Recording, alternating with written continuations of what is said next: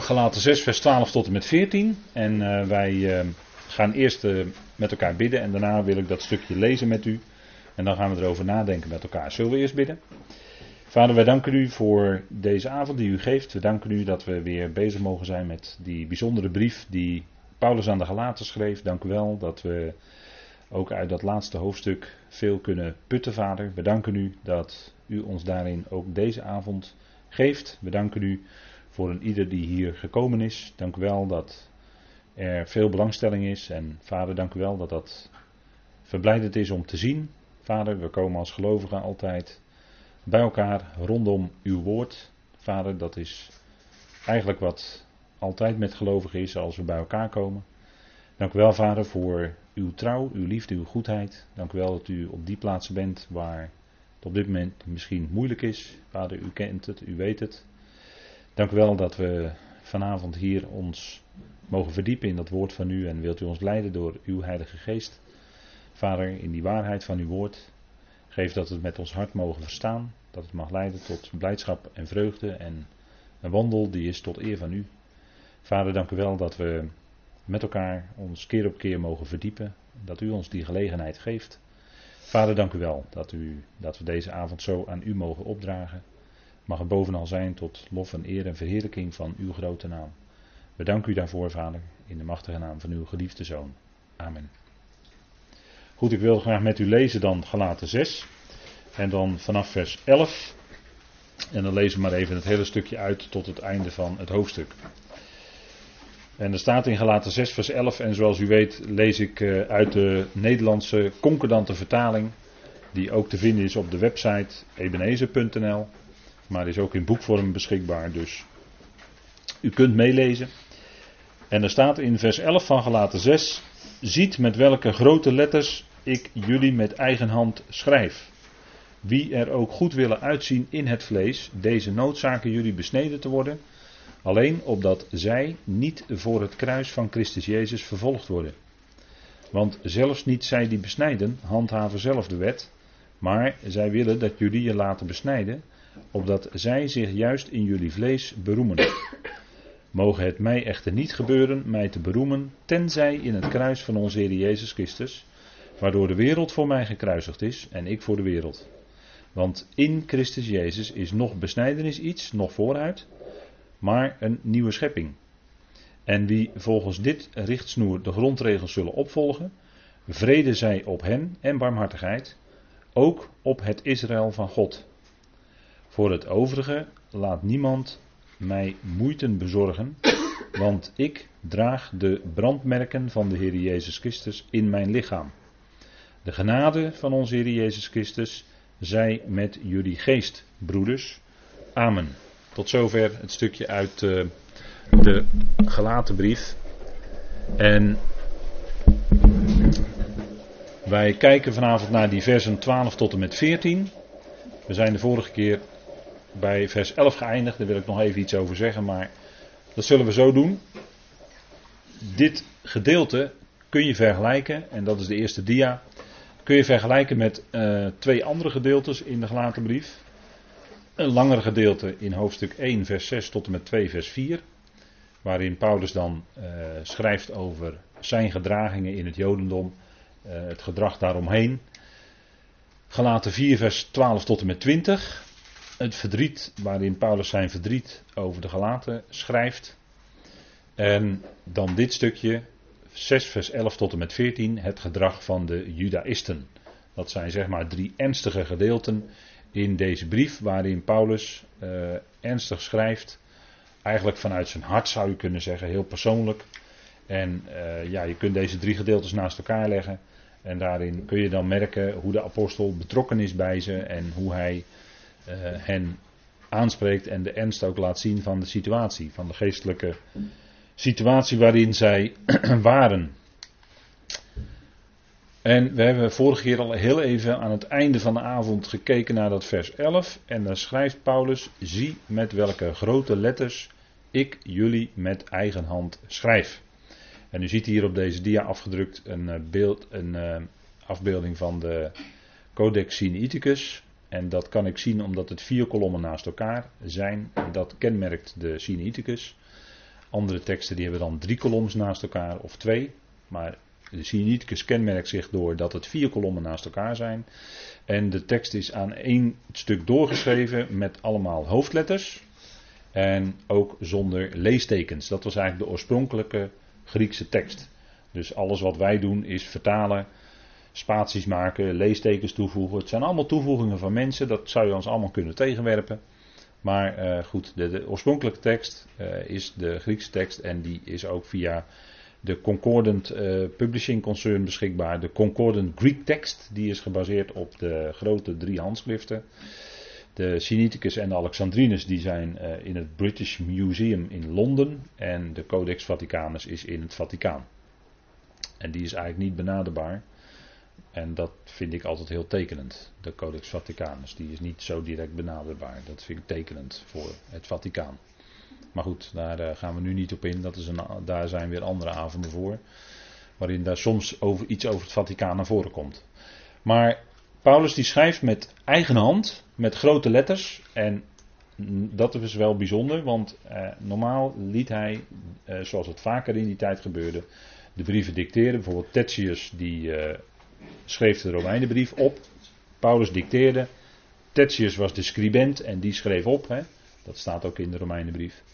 En deze brief heeft hij dan zelf met eigen hand geschreven. En dat was wel bijzonder, omdat men altijd meent dat Paulus iets aan zijn ogen had, waardoor hij moeilijk zelf kon schrijven. Maar als hij zelf schrijft, wil dat zeggen dat het heel ernstig is en heel persoonlijk. En daarom deze toevoeging. Zie met welke grote letters ik jullie met eigen hand schrijf. Daar zit heel veel, um, wij zouden vandaag zeggen, emotie van Paulus achter. En, maar dat was dan wel een emotie die gestuurd was door Heilige Geest. En hij werd ook geïnspireerd door Heilige Geest om het allemaal zo op te schrijven. Maar het was wel een persoonlijke brief en laat ook zien de ernst van de boodschap van de gelaten brief. Maar daarover bent u inmiddels wel ingelicht, denk ik, hè, na al deze avonden. Uh, dat het gaat om het fundament van zijn evangelie. Het gaat namelijk om genade. En daarom schreef Paulus hen met eigen hand. Heel persoonlijk. er zitten dus hele persoonlijke stukken in deze brief. Nou, dat is denk ik wel bijzonder. En dat onderstreept nog eens het, de grote ernst waarmee hij schrijft en het belang ook van deze brief. Het gaat om. Uh, Paulus uh, spreekt daarin natuurlijk aan het uh, wetticisme. En wetticisme onder gelovigen is nooit iets wat aanbeveling verdient. mensen moeten zich niet onder wetten of regels plaatsen. Waarom niet? Omdat we leven door de geest. En dat is vanaf gelaten 5 natuurlijk volstrekt duidelijk geworden. Wij leven, en leven is altijd leven door de geest. Leven is het tegenovergestelde van dood. Dat is een open deur, die trap ik nu in. Maar dat is wel degelijk uh, van toepassing als je nadenkt over wet en genade. Paulus zegt in 2 Korinthe 3 dat de wet, het oude verbond, het verbond van de letter en ook het opleggen van de letter als wet zijnde is een bediening van de dood. Een bediening van veroordeling namelijk. Bediening, bediening van de dood. En wat had Paulus gekregen? Hij had een bediening gekregen, en dat staat ook in 2 Korinthe 3. Hij had een bediening gekregen van de geest. En de geest betekent leven. Dat wil zeggen, leven is in ons gekomen door de geest. Leven van God, geest van God is in ons gekomen, in ons komen wonen. Dat is ook de boodschap van Galaten 5. We hebben uitvoerig stilgestaan bij de vrucht van de geest. En het leven van de gelovigen is nooit een van wettisch zijn, maar is altijd levend geloof. Want zodra de wetticisme inkomt, dan wordt het, gaat het verstarren, dan gaat het verstenen. Dan wordt het allemaal traditie, dan worden het allemaal uh, starre regels. Zo is het niet. Leven door de geest, dat kenmerkt zich doordat die vrucht van de geest zichtbaar wordt in mensenlevens. En dat is een enorme verandering. tegenover de werken van het vlees stelt Paulus de vrucht van de geest. En die vrucht die groeit in een mens.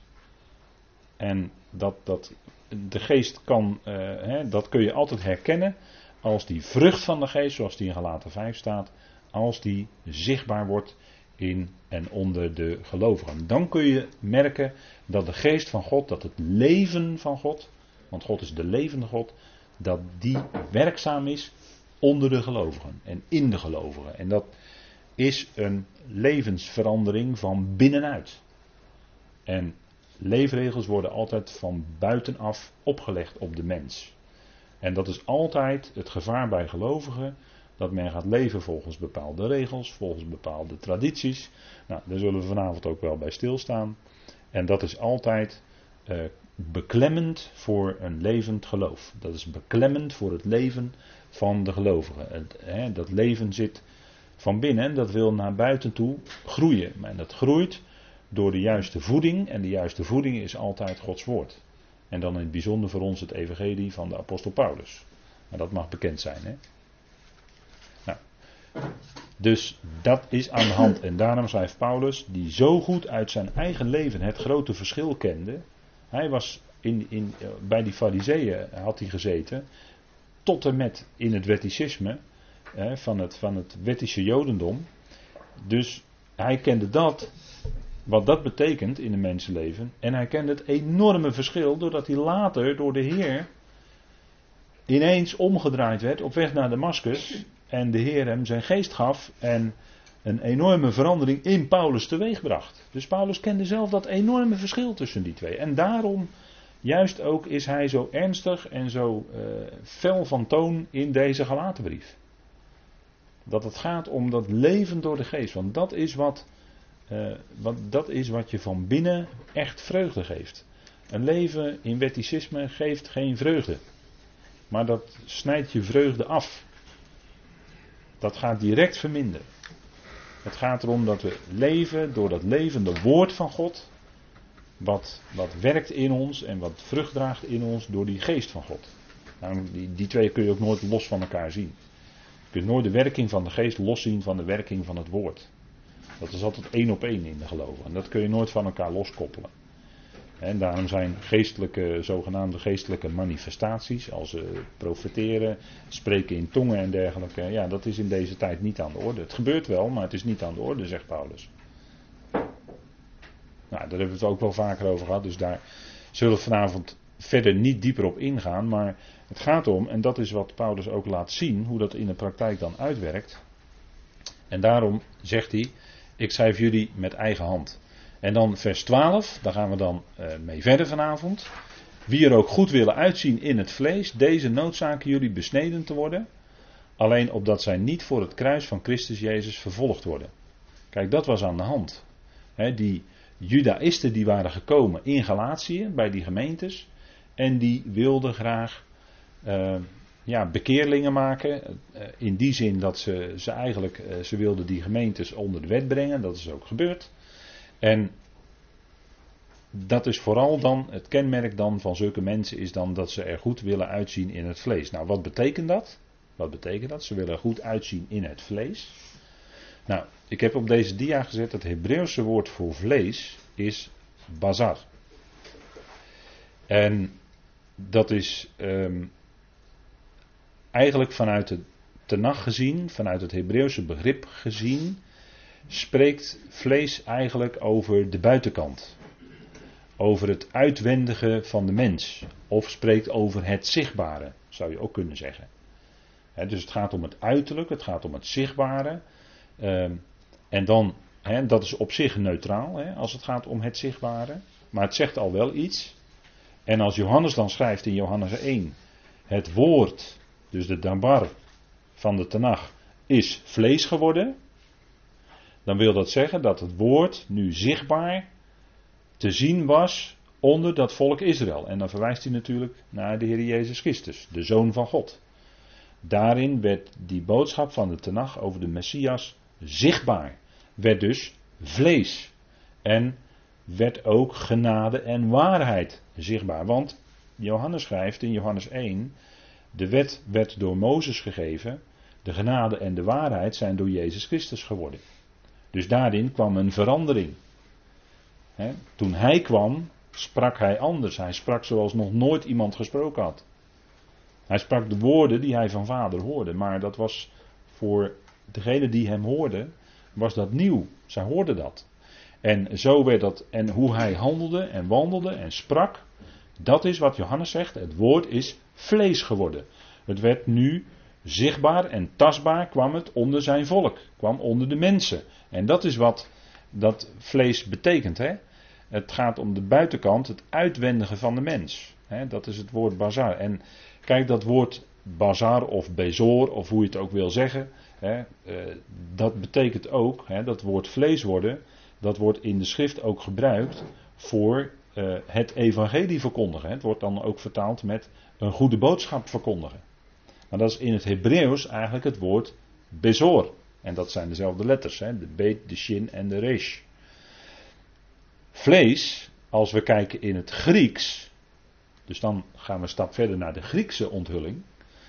Dus hoe er over geschreven wordt later, dan zien we dat Paulus het vlees duidelijk maakt dat het menselijke vlees, als dat onder die zondemacht ligt en verbonden is met de zonde, eh, dan spreekt het Nieuwe Testament erover, Paulus met name, over het vlees als die macht, die van God afgekeerde kant van de mens.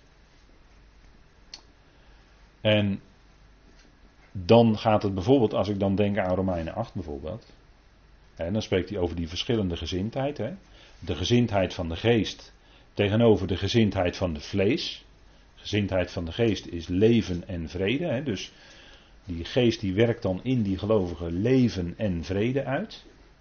Tegenover de gezindheid van het vlees. En de gezindheid van het vlees is uh, gescheiden, hè? gescheiden relatie met God, uh, vijandschap tegen God.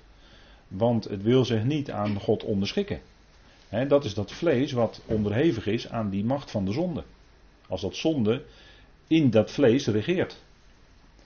En uh, dan, dan, dan zien we dus door, eigenlijk door Paulus, die daar als geen ander zo diep over schrijft. En die gebruikt dan het woord vlees als, als aanduiding voor de van God afgekeerde kant van de mens.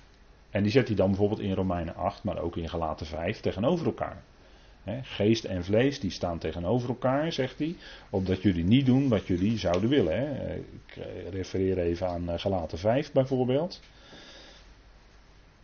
Ik zeg echter, vers 16, hè, ik zeg echter, wandelt in de geest en jullie volbrengen in geen geval de begeerte van het vlees. Dat is een belangrijk principe, daar hebben we al met elkaar natuurlijk bij stilgestaan. Maar het is nog eens goed om dat nog eens een keer te onderstrepen. Het gaat om positief zegt Paulus, wandelt in de geest. En wat is dan het automatische gevolg daarvan? Dat je dus niet volbrengt de begeerte van het vlees. je volbrengt de begeerte van het vlees dan niet, nee, je wandelt in de geest. En hierin zie je ook die tegenstelling tussen vlees en geest.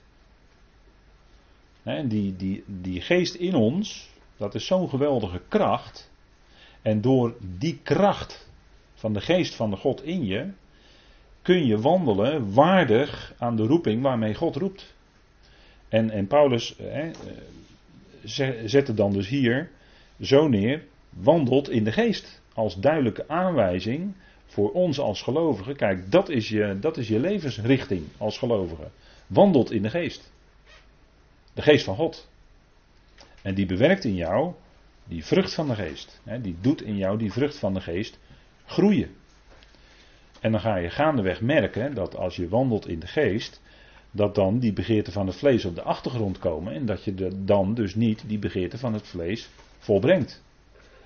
Want je vroegere situatie is dat je wandelde naar de denkwijze van het vlees. Hè? Dat, dat zegt uh, Efeze 2 bijvoorbeeld. Hè? Dat, uh, dat, dat uh, hoe onze situatie vroeger was, bijvoorbeeld Efeze 2 vers 3, daar staat, onder wie ook wij allen ons eens gedroegen in de begeerte van ons vlees, de wil van het vlees en van de denkwijze uitvoerend. En wij waren van nature kinderen van, de, kinderen van de verontwaardiging, zoals ook de overigen. Dat was onze vroegere situatie. Dat we dus niets anders konden dan toegeven aan het vlees, wandelen in de begeerte van het vlees, de wil van het vlees en van de denkwijze uitvoerend. Maar nu die geest van God in, in ons is komen wonen, die gaat vrucht in ons zetten. En dan is het voor ons geen zaak om het vlees te gaan bestrijden, want dat heeft geen zin. Nee, het gaat erom dat volstrekt te negeren. Te wandelen in de geest en dus dat vlees, wat dat vlees wil, te negeren. En dan ga je willen wat God wil. Dat is die grote verandering. Hè? vernieuwing van ons denken. En dan gaan we ons ernaar uitstrekken om de wil van God te doen. En wat is dat? Het goede, het welgevallige en het volkomene. En dan zegt u, wat is nou het goede, het welgevallige en het volkomene? Dan zeg ik, lees Romeinen 12 tot en met 15 maar eens door. Dan lees je wat het goede, het welgevallige en het volkomene is. Nou, en daar richt je je dan op. En, en daar kun je dan je wandel op richten als gelovige. dat, dat is nou die grote verandering. En het is dan goed om uh, met elkaar dat te vast te stellen. En uh, kijk, wat dan, wat dan op een gegeven moment sterker in je wordt, is dus die geest, is die kracht van die geest. en ik heb wel eens vaker dat voorbeeld aangehaald van die witte en die zwarte hond. Nou, als je nou die witte hond gaat voeden, met het woord van God bedoel ik dan. als je dat voedsel tot je neemt, dan wordt die witte hond zeg maar sterker. dus die geest in jou wordt dan sterker. Maar ga je nou die zwarte hond voeden, dus dat vlees, ga je dat voeden, dan wordt dat vlees sterker en dan worden die begeerten van het vlees weer sterker bij je. Nou, en zo heeft die gelovige eigenlijk voortdurend daarmee te maken dat op het moment dat die, dat die kracht van de geest in je afneemt, omdat je je als gelovige eh, zeg maar meer die zwarte hond voedt, dan ga je dus meer richten op die begeerte van het vlees en die te vervullen. Ja, dan, dan merk je dat spanningsveld wat er is. En eh, dat als je die geest gaat vullen en richt op de dingen van de geest. En, en, en steeds meer als gelovige gaat wandelen door de geest, dan ga je merken dat die begeerte van het vlees steeds minder sterk aanwezig worden, dat het steeds minder vat op je heeft. dat, dat is die witte en die zwarte hond, weet u wel. Vind ik altijd een mooi voorbeeld. Heb ik ooit eens een keer gehoord, maar vind het goeie. En um, dat is eigenlijk wat, wat, wat in, uh, zowel in Romeinen 8 als in Galaten 5 natuurlijk heel sterk naar voren komt. die kracht van ons, die geweldige kracht van de opstanding in ons, die werkt voortdurend.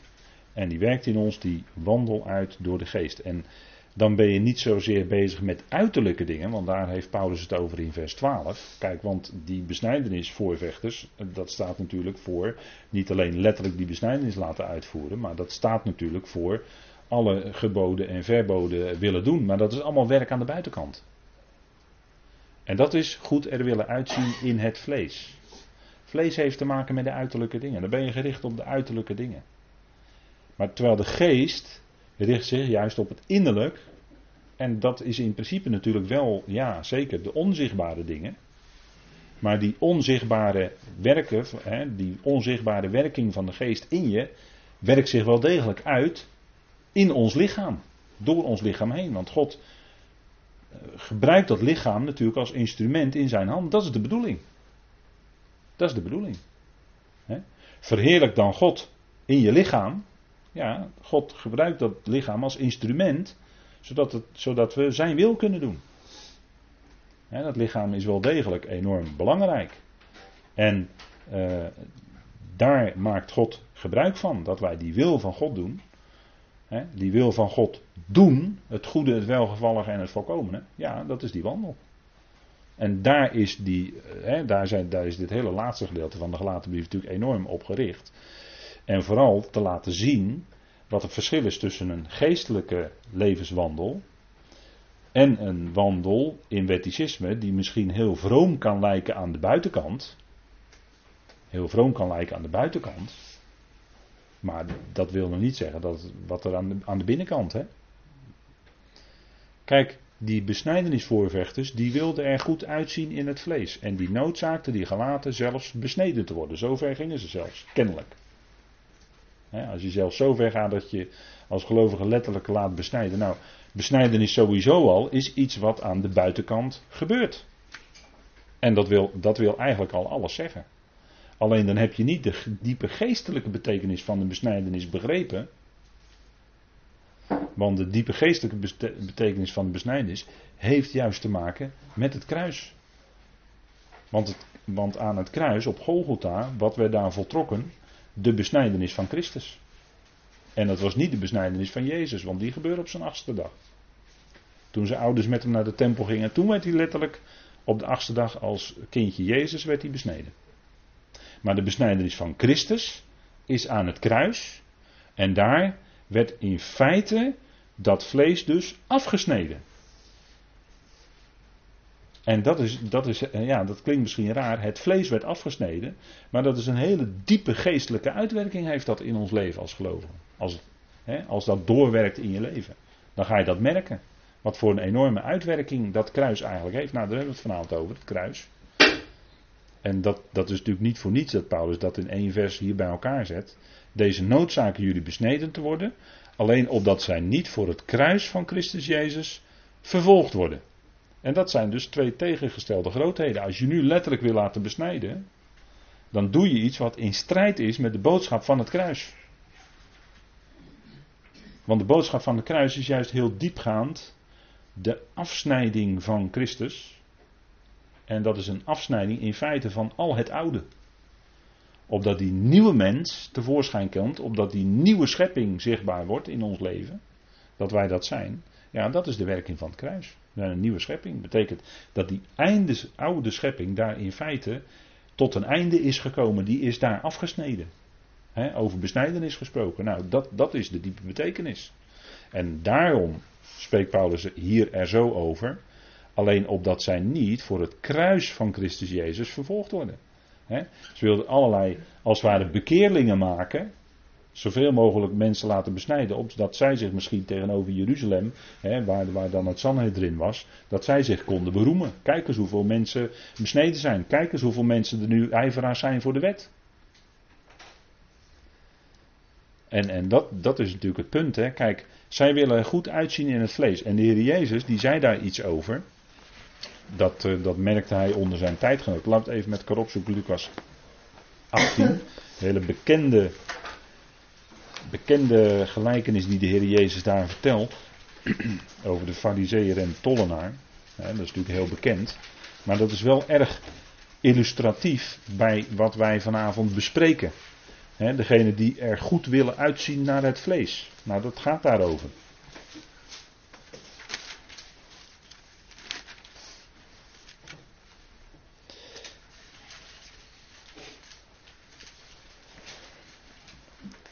Kijk, dan lezen we in Lucas 18 vanaf vers 9. En daar staat, en hij sprak ook met het oog op sommigen die van zichzelf overtuigd waren dat zij rechtvaardig waren. En anderen minachten deze gelijkenis. Twee mensen gingen naar de tempel om te bidden. De een was een fariseer en de ander een tollenaar. De fariseer stond en bad dit bij zichzelf. O God, ik dank u dat ik niet ben zoals de andere mensen, rovers, onrechtvaardigen, overspelers of ook als deze tollenaar. Ik vast tweemaal per week. Ik geef de tiende van alles wat ik bezit. En de tollenaar bleef op een afstand staan en wilde ook zelfs zijn ogen niet naar de hemel opheffen, maar sloeg op zijn borst en zei: O God, wees mij, de zondaar, genadig. Ik zeg u, deze ging gerechtvaardigd naar zijn huis, in tegenstelling tot die andere. Want ieder die zichzelf verhoogt, zal vernederd worden. En wie zichzelf vernedert, zal verhoogd worden. Dus hier tekent de Heer Jezus in enkele woorden heel scherp het enorme verschil tussen die fariseeën die meenden van zichzelf rechtvaardig te zijn. En aan de buitenkant zich misschien tot op zekere hoogte keurig hield aan de wet. Maar waar leidde het toe? Tot een stukje zelfverheffing. Want hij zegt, ieder die zichzelf verhoogt, dat was die fariseer, die zal vernederd worden. En ieder die zichzelf vernedert, die zal verhoogd worden. Nou, die fariseeën die verhoogden zich ten opzichte van die tollenaar. Op een enorme manier. En dan zegt hij ook nog, nou, hè, ik, ik, doe, ik ben niet zoals al die anderen. Ik vast zelfs twee maal per week. Ik geef tiende van alles wat ik bezit. Kijk eens hoe nauwgezet ik alles uh, in acht neem. Maar dat is allemaal aan de buitenkant. Dat is de buitenkant. Dat zegt nog niks over de binnenkant. Hè? Want daar zei de Heer Jezus ook nog wel iets over.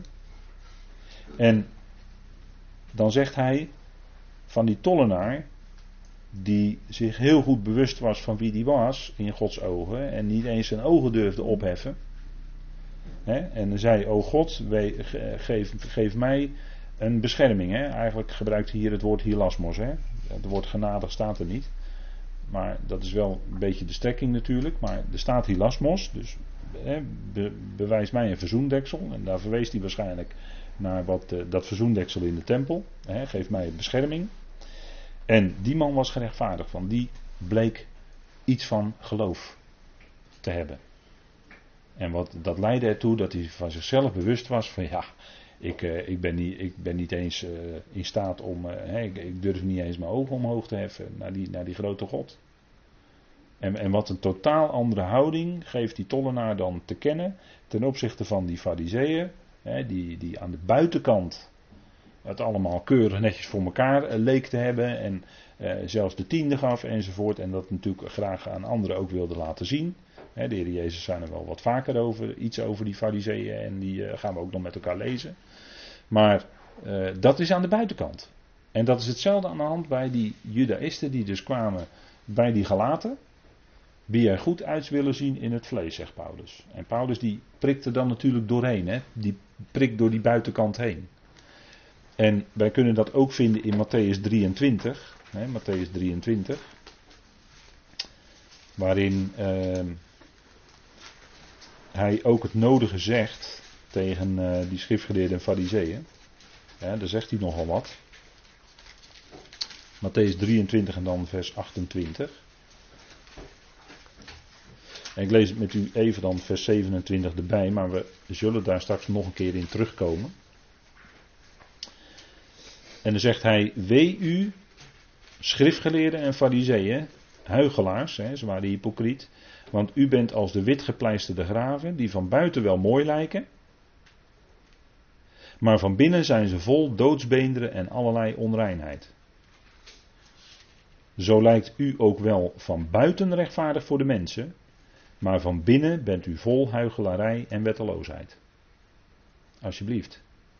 Dat is nogal wat, hè, wat de Heer hier zegt. En de Heer kon het zeggen. dit is wat de Heer Jezus dus zegt over de schriftgeleerden en fariseeën. laten wij zelf oppassen dat we niet te snel met een vinger naar een andere wijzen hoor. Maar de Heer Jezus kon dit zeggen. En die was duidelijk.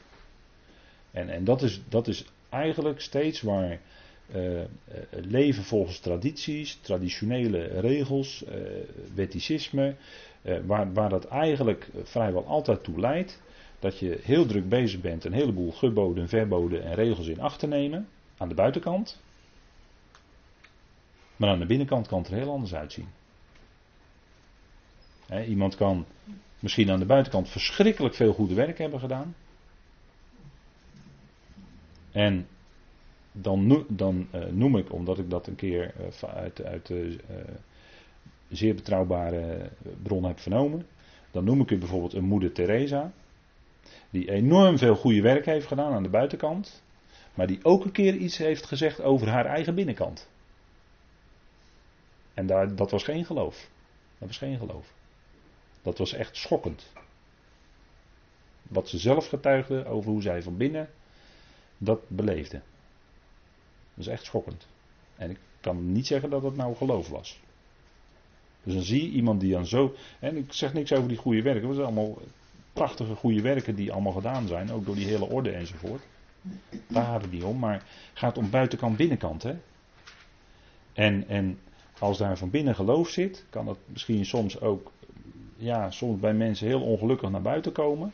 Maar dan merk je wel dat er geloof zit. En, en dat is waardevol. En dat is wat God geeft hoor. Maar dat is waardevol. maar de buitenkant, ja. Dat, daar zijn natuurlijk talloze voorbeelden van. En wat doen zij, zegt Paulus dan, als we in vers 12 heel even verder lezen. Wat doen zij? Die er goed uit willen zien in het vlees, deze noodzaken jullie besneden te worden. Dus die dringen aan. En dat is altijd zo, met, met, uh, als, als daar wetticisme achter zit, dan wordt er aangedrongen en dan wordt het op een gegeven moment ook dwingend. En dwang is niet iets van de geest van God. Want waar de geest van de Heer is, daar is vrijheid. Dat werkt van binnenuit. Dat is geen dwang van buitenaf opgelegd, maar dat werkt van binnenuit. Werkt God in ons uit dat wij willen doen wat hij wil. je, je, je, je, zegt niet van ik, ik wil dat of dat niet meer doen omdat iemand anders dat tegen je zegt. Nee, je wil dat niet meer doen omdat je dat van binnenuit niet meer wil. En zo werkt die geest van God dat in je uit. waar je vroeger verslaafd was aan, en vul maar in, ben je nu van binnen vrij gesteld door God. En beleef je ook die vrijheid, zodat je niet meer verslaafd bent aan. Die vrijheid. En dat werkt dus van binnenuit naar buiten toe. Het getuigt Paulus van zichzelf ook, in Titus 3. Dat hij zelf vroeger ook verslaafd was aan. Nou, laat maar even kijken, in Titus 3 dan. Zullen we het even met elkaar lezen. Komen vanavond nog, trouwens nog een keer terug in Titus. Als het, uh, als het lukt. Titus 3. En daar is Paulus gewoon heel eerlijk, gewoon glashelder weer. Zoals hij altijd is.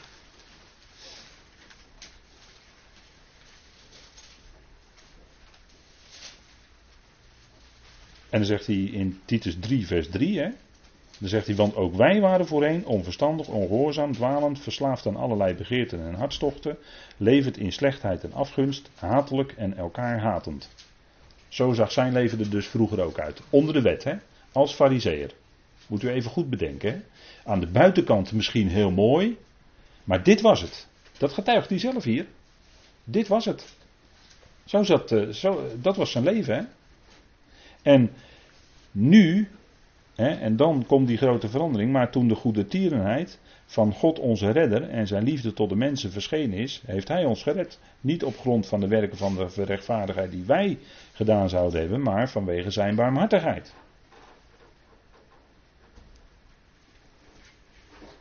Dus die redding kwam en die geest ging in hem werken en toen werd alles anders. En toen was het geen leven meer ongehoorzaam, dwalend, verslaafd aan allerlei enzovoort. Nee, toen ervoer hij die vrijheid en daar schreef hij ook over. Vrijheid, juist daarvan word je dan vrijgezet. Dat is die vrijheid in Christus.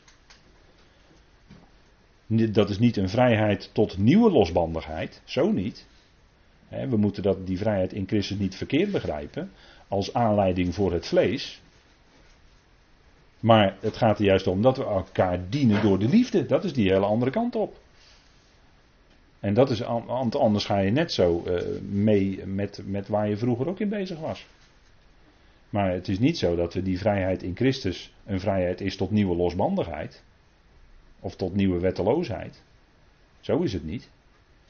Maar die vrijheid hebben we om vervolgens elkaar te dienen door de liefde. Door de liefde van God. En daarom ben je dan vrij van al die begeer, hè, van, van, van verslaafd zijn aan al die begeerten enzovoort. Daar ben je bevrijd. Waarom? Nou, om vervolgens God te dienen. En elkaar te dienen door de liefde. Dat is het grote verschil. Nou, die noodzaken jullie besneden te worden, zegt Paulus in 6 vers 12. Deze noodzaken jullie besneden te worden. En ik heb er dan hier even een aantal andere dingen bij gezet. Zoals dat in de praktijk ook vaak dan werkt. Hè? Dan als men dan in christelijke kring of in geloofskring komt, dan ehm, kun je ook zeggen, nou, dan word je genoodzaakt om bijvoorbeeld gedoopt te worden in water. Of je wordt genoodzaakt om gedoopt te worden in de geest, wat al lang gebeurd is. Dus dat is ook niet terecht. Of je wordt genoodzaakt om tot bekering te komen. Ik noem maar wat begrippen. Hè? Of je wordt genoodzaakt om een bepaalde boodschap aan te nemen. En, en degene die dan zich beroemen, die beroemen zich erop dat ze dan in hun leven uh, zoveel mensen tot Jezus hebben geleid. Hè. Dan staan ze met een foto in een christelijk uh, dagblad of krant. En dan uh, zo zit iemand zo ver, wat vergenoegd achterover. Van die heeft zoveel mensen tot Jezus geleid in zijn leven. Dan denk ik, waar gaat het nou om? Gaat het nou hier om de Heer of gaat het om die mens die dan zoveel heeft, heeft tot stand gebracht?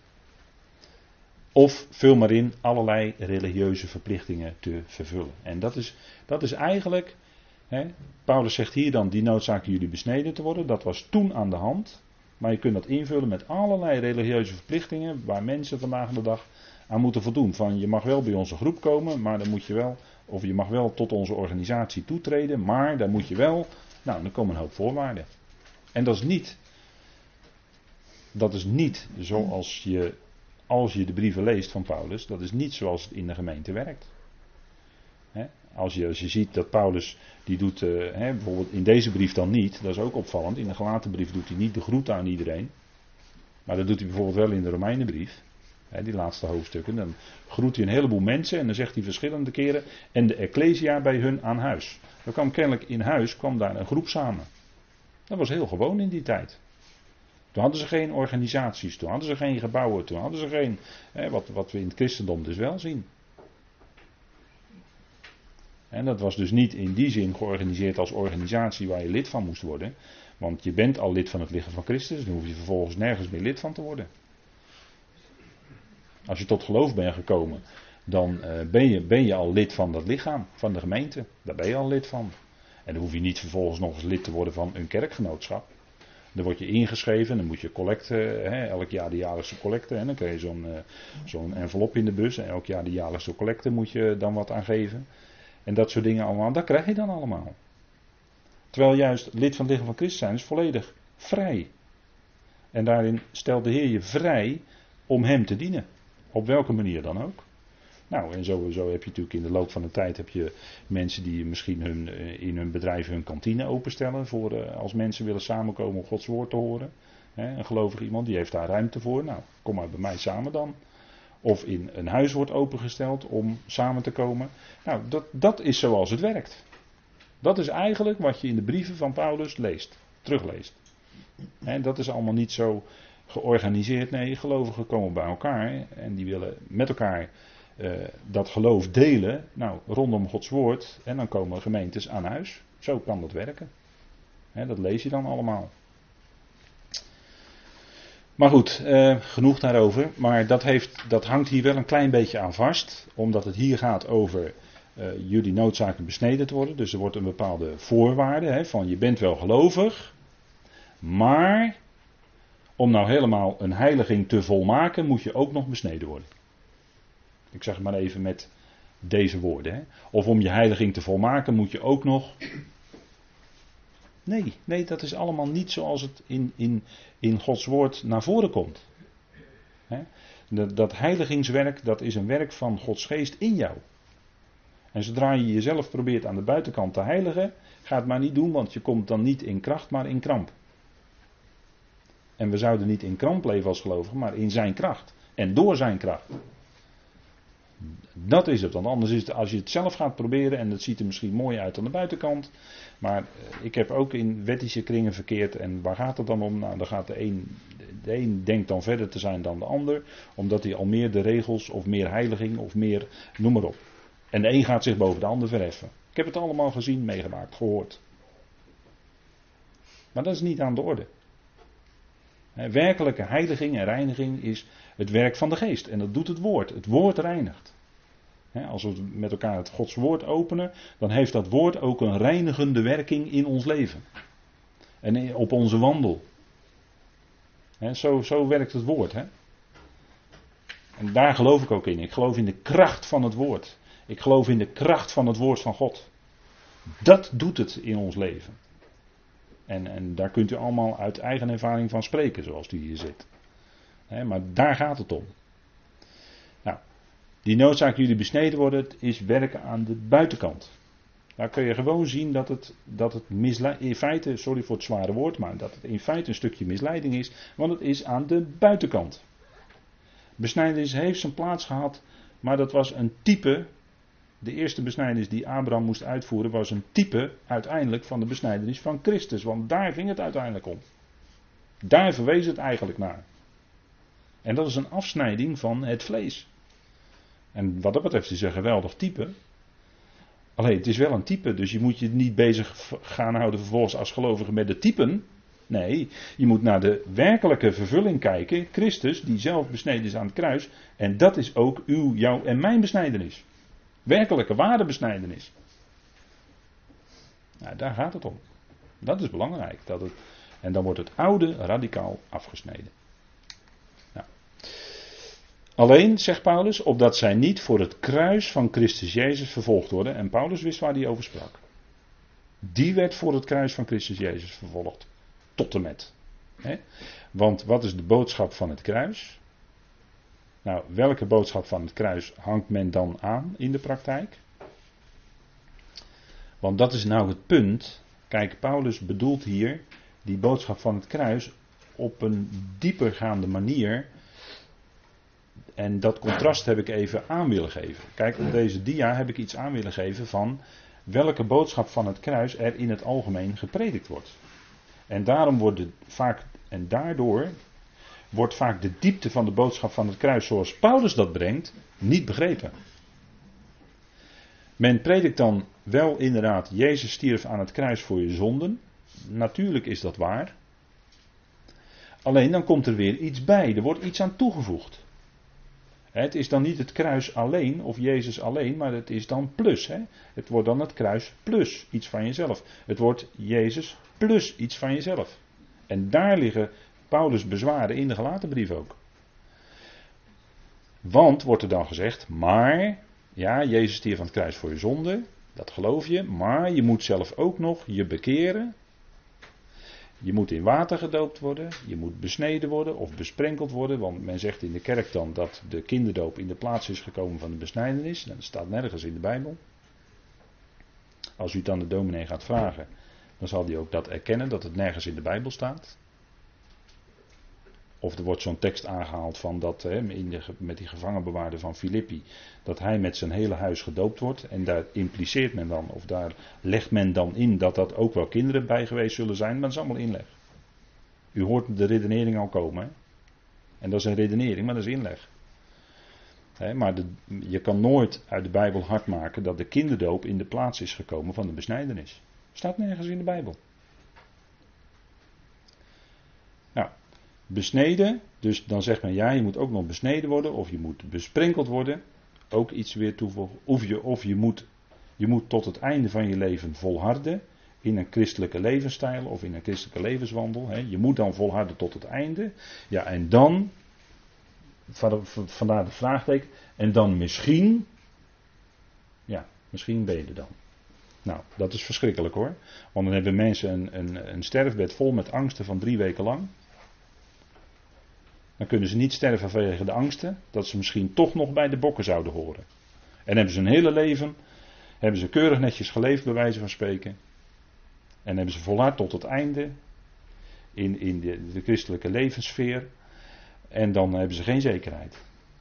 Nee, hoe komt dat? Omdat, ze, omdat er een prestatie van henzelf verlangd werd. Terwijl als er gepredikt zou worden dat het alleen genade is, dat het dus alleen wat Jezus gedaan heeft aan het kruis, hè, dat dat voldoende is. Dat, toen zei hij het is volbracht, dat is voldoende. Dus vervolgens is genade. Dan heb je ook zekerheid. Want dan, ligt het niet meer, dan hangt het niet meer af van of jij wel heel goed je best hebt gedaan, maar dan hangt het vanaf wat hij gedaan heeft. En daar kun je dan vol vertrouwen in rusten en dan kun je in volle vrede van het geloof, kun je aan het eind van je leven ook inslapen. In volle vrede. En zo gaan er zijn er velen in volle vrede. Dat, dat hij, omdat hij het gedaan heeft, omdat Christus het gedaan heeft, zijn ze in volle vrede ingeslapen in de verwachting van de opstanding. En dat gaat hij ook geven, die opstanding. En tot die tijd mogen ze rusten en weten ze van niets. Maar dat is altijd, als je iets aan gaat toevoegen wat van de mens zelf verlangd wordt, dan, dan raakt de mens angstig, dan wordt de mens onzeker. Waarom? Omdat het niet de, zuivere genade is die dan nog uh, klinkt. Dan is het genade plus iets. Maar het is genade alleen. Het is alleen genade. En dat is een boodschap die inderdaad niet is naar de mens. Het evangelie is niet naar de mens. Het evangelie naar de mens is, jij moet erg goed je best doen en dan zul je bij God wel een streepje voor hebben aan het eind. Of bij die hogere macht. Of bij, zoals het in liederen wel eens op tv ook ziet, het opperwezen. Nou, ik vind het verschrikkelijk. Het opperwezen, wie is dat dan? Waar gaat het dan over? Over wie hebben we dan? Dat is allemaal zo vaag. Dat is mystiek, maak je het dan. Het gaat over die levende God. Die de vader is. Die jouw vader is. Daar gaat het om. Maar zodra je iets gaat toevoegen van jij moet iets toevoegen aan, dan maak je de mensen onzeker. Want dan is het nooit genoeg. Maar het is al volbracht. Kijk, zoals Paulus het kruis predikt, is de gehoorzaamheid van Jezus Christus tot en met de dood van het kruis. Daar gaat het om. Het gaat om zijn geloof. Het gaat om zijn gehoorzaamheid tot en met de dood van het kruis. En dat is zonder menselijk doen, hè? zonder werken. Zonder dat men tot, nou in dit geval dan, als we praten over besnijdenis, zonder dat men tot het Jodendom hoeft toe te treden. Zonder dat je hoeft mee te doen aan de feesten voor Israël. Zonder dat je besneden wordt. Zonder dat je toetreedt tot een of andere christelijke organisatie als lidmaat. Dat is allemaal tegenstrijdig aan de boodschap van het kruis. Het is dat wat hij gedaan heeft, hè, Jezus Christus, en wat hij gedaan heeft alleen. Zonder eigen werken van de mens erbij. en juist als mensen echt tot geloof zijn gekomen, is het vaak zo: ja, het is, het is vol genade. Het is 100% genade dat ik nu gelovige ben. Dat is fantastisch. En dan vervolgens, dan, dan begint men vaak: ja, maar je moet dan toch nog wel dat doen. Of je moet toch nog wel dat doen. Of je moet toch nog wel dat doen. Nee, het gaat om leven door de geest. Het gaat om leven uit genade. En dat is ook die kracht in ons leven. Hè? Als, je, als je leeft uit en in genade, ja, dan ervaar je ook die werkelijke vrijheid om God te dienen. Want dan hangt het niet meer van jou af, maar je bent volledig vrij. En, en, en dat is wat, wat het kruis uitwerkt. Hè, dat is een radicale afsnijding van het oude. Ook al die eigen werken van de mens, die worden ook aan het kruis allemaal afgesneden. En dan gaat het nog alleen om wat Hij in ons en door ons heen doet. En dat is de vrucht van het kruis in ons leven. Nou, dat, dat is zo. Hè, zo kom je eigenlijk, en daarom kom je ook steeds bij Paulus die boodschap van het kruis tegen. En als we nog even heel terugkoppelen vanuit de gelaten brief zelf, wat daarover gezegd wordt. Eh, bijvoorbeeld gelaten 2 vers 20. Of vers 19, want daarin tekent Paulus die, het effect van het kruis in zijn leven. En ook zijn leven ten opzichte van de wet. En de wet op zich is heilig, rechtvaardig en goed. De wet is zelfs geestelijk. Waarom? Het is het woord van God. En, en de strekking van de wet, ja, de liefde tot, tot de naaste en tot God, dat is natuurlijk waar het om draait. Maar dat bereik je niet door zelf dat te gaan proberen. Dat is het punt. En daar, dat is de werking ook van het kruis. Dat zegt Paulus in vers 19 van Galaten 2. Want ik ben door wet voor de wet gestorven, opdat ik voor God leef. Met Christus ben ik gekruisigd. Ik echter, of ik leef echter. Dat is dat nieuwe ik zou je kunnen zeggen. En dat oude ik, zeg, daarvan zegt hij, met Christus ben ik gekruisigd. Dat is dat oude ik. Ik leef echter, dat is dat nieuwe. Niet langer ik, dat is weer dat oude. Echter in mij leeft Christus, dat is weer het nieuwe. En dat is eigenlijk jouw nieuwe identiteit, om het zo maar te zeggen. Als je nou afvraagt, wat is nou jouw identiteit? Nou, Christus. Christus leeft in mij. Dat is mijn nieuwe ik. Dat is mijn nieuwe identiteit. Niet langer ik, maar Christus leeft in mij. En dan zegt hij nu, nu dan, zolang ik nog in het vlees leef, leef ik in het geloof van de Zoon van God die mij lief heeft en zichzelf voor mij overgeeft. Dus dat leven van de Zoon van God is in ons. En dat leeft Hij in ons uit. En daar gaat het om. Dat is dat leven. En dat is leven met een hoofdletter. Dat is het ware leven waar Isaac da Costa in dat bekende lied over sprak. Hè? Het ware leven lieven, loven, is waar men Jezus ziet. Weet u wel? Isaac da Costa. Misschien kent u dat toevallig. Nou, daarin zegt hij ook dat leven, met een hoofdletter, dat is dat leven van God, de geest van God. Dat is ook die liefde, het ware leven lieven. En dat bewerkt in ons loven, namelijk een leven tot lof en eer van God. Loven is waar men Jezus ziet, is waar men de Heer ziet in die gelovigen. Die vrucht van de Heer. Hè? De, eh, zijn leven zou in ons zichtbaar worden. Daar gaat het om. Dat is eigenlijk het effect van het kruis. Want daarin is dat oude ik is dus weggedaan aan het kruis, met Christus gekruisigd. Daar is radicaal een einde aan gekomen, dood en begraven zand erover. En dat nieuwe ik is met Christus uit het graf gekomen, nieuw leven, hij, zijn leven in ons. En dat is genade. En dat is het effect van het kruis. Hè? En dat gaat heel ver, dat gaat heel diep. Dat maakt een radicaal einde aan het oude. En daarom is het evangelie niet naar de mens. En in de Evangelie wordt natuurlijk ook gesproken over het kruis. En zo vaak ook in, uh, in vaak onder gelovigen. Hoe goed bedoeld ook, daar gaat het niet om. Maar dan predikt men dat Jezus voor, aan het kruis voor jouw zonde gestorven is. Maar de diepe doorwerking van het kruis. Wat we in Paulus' brieven tegenkomen. Ja, omdat men Paulus vaak toch in de praktijk niet wil erkennen en, en niet leest. En de boodschap van Paulus niet werkelijk begrepen heeft. Daarom wordt die, die diepe werking van het kruis in prediking en verkondiging ook niet gehoord. Waarom? Omdat het een evangelie is wat niet is naar de mens. Want dat brengt voor die mens inderdaad het einde van het oude. En we hebben net gelezen met elkaar, wie zichzelf verhoogt zal vernederd worden. En wie zichzelf vernedert, want dat is natuurlijk, ja, dat eigen ik gaat er helemaal aan, aan het kruis. Het gaat er helemaal aan. en waar mensen nog eh, hun eigen oude ik willen laten gelden in de praktijk als gelovigen. Ja, dan komen ze toch vroeg of laat de effecten van het kruis tegen. En dan gaat de Heer dat, dat, dat wel aantikken op een gegeven moment in dat leven. Hoe dan ook, daar heeft de Heer wel methodes voor hoor. En dat is opdat het oude dan in die gelovigen wordt afgebroken, in u en mij. Dat het oude wordt afgebroken. die restanten van het oude ik, om het zo maar even te zeggen. Opdat het nieuwe leven van Christus in ons meer en meer zichtbaar wordt. Daarvoor moet dat oude wijken. Dat is het effect van het kruis. Dat is een hele diepgaande boodschap. dat is geen prettige boodschap voor het menselijke vlees, want ja, dat is meegegaan aan het kruisen.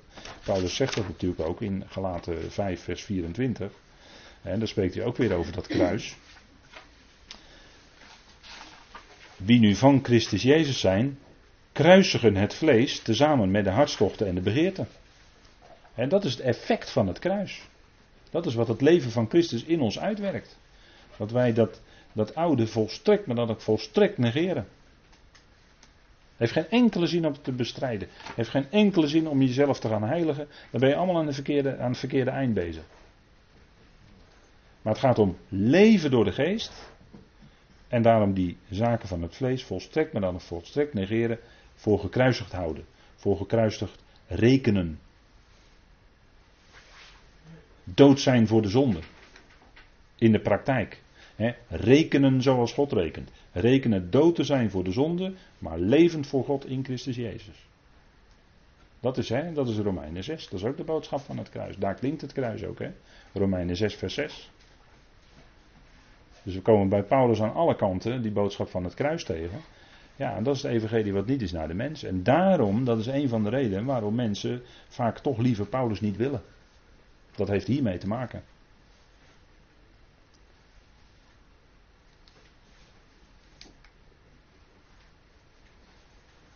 En wat, wat, is, de, wat is het effect? Hè? Wat is Gods werk in ons? Nou, dat er helemaal niets, maar dan ook helemaal niets van onszelf bij is. Want we zijn tevoren gekend, we zijn tevoren bestemd. God riep ons, Hij rechtvaardigt ons en Hij verheerlijkt ons. En er staat allemaal, al die woorden, die staan allemaal als een feit hè? in de in de Griekse vorm weet u wel. Dat zijn allemaal feiten. Dat is wat God doet. God bewerkt dat allemaal in ons leven. Natuurlijk. En daar zeggen we ja en amen op. dat, dat is heerlijk. En vervolgens hebben we dan alle vrijheid om te leven ook voor die grote God. Nou, ik stel voor dat we nu even pauzeren en een kop koffie nemen.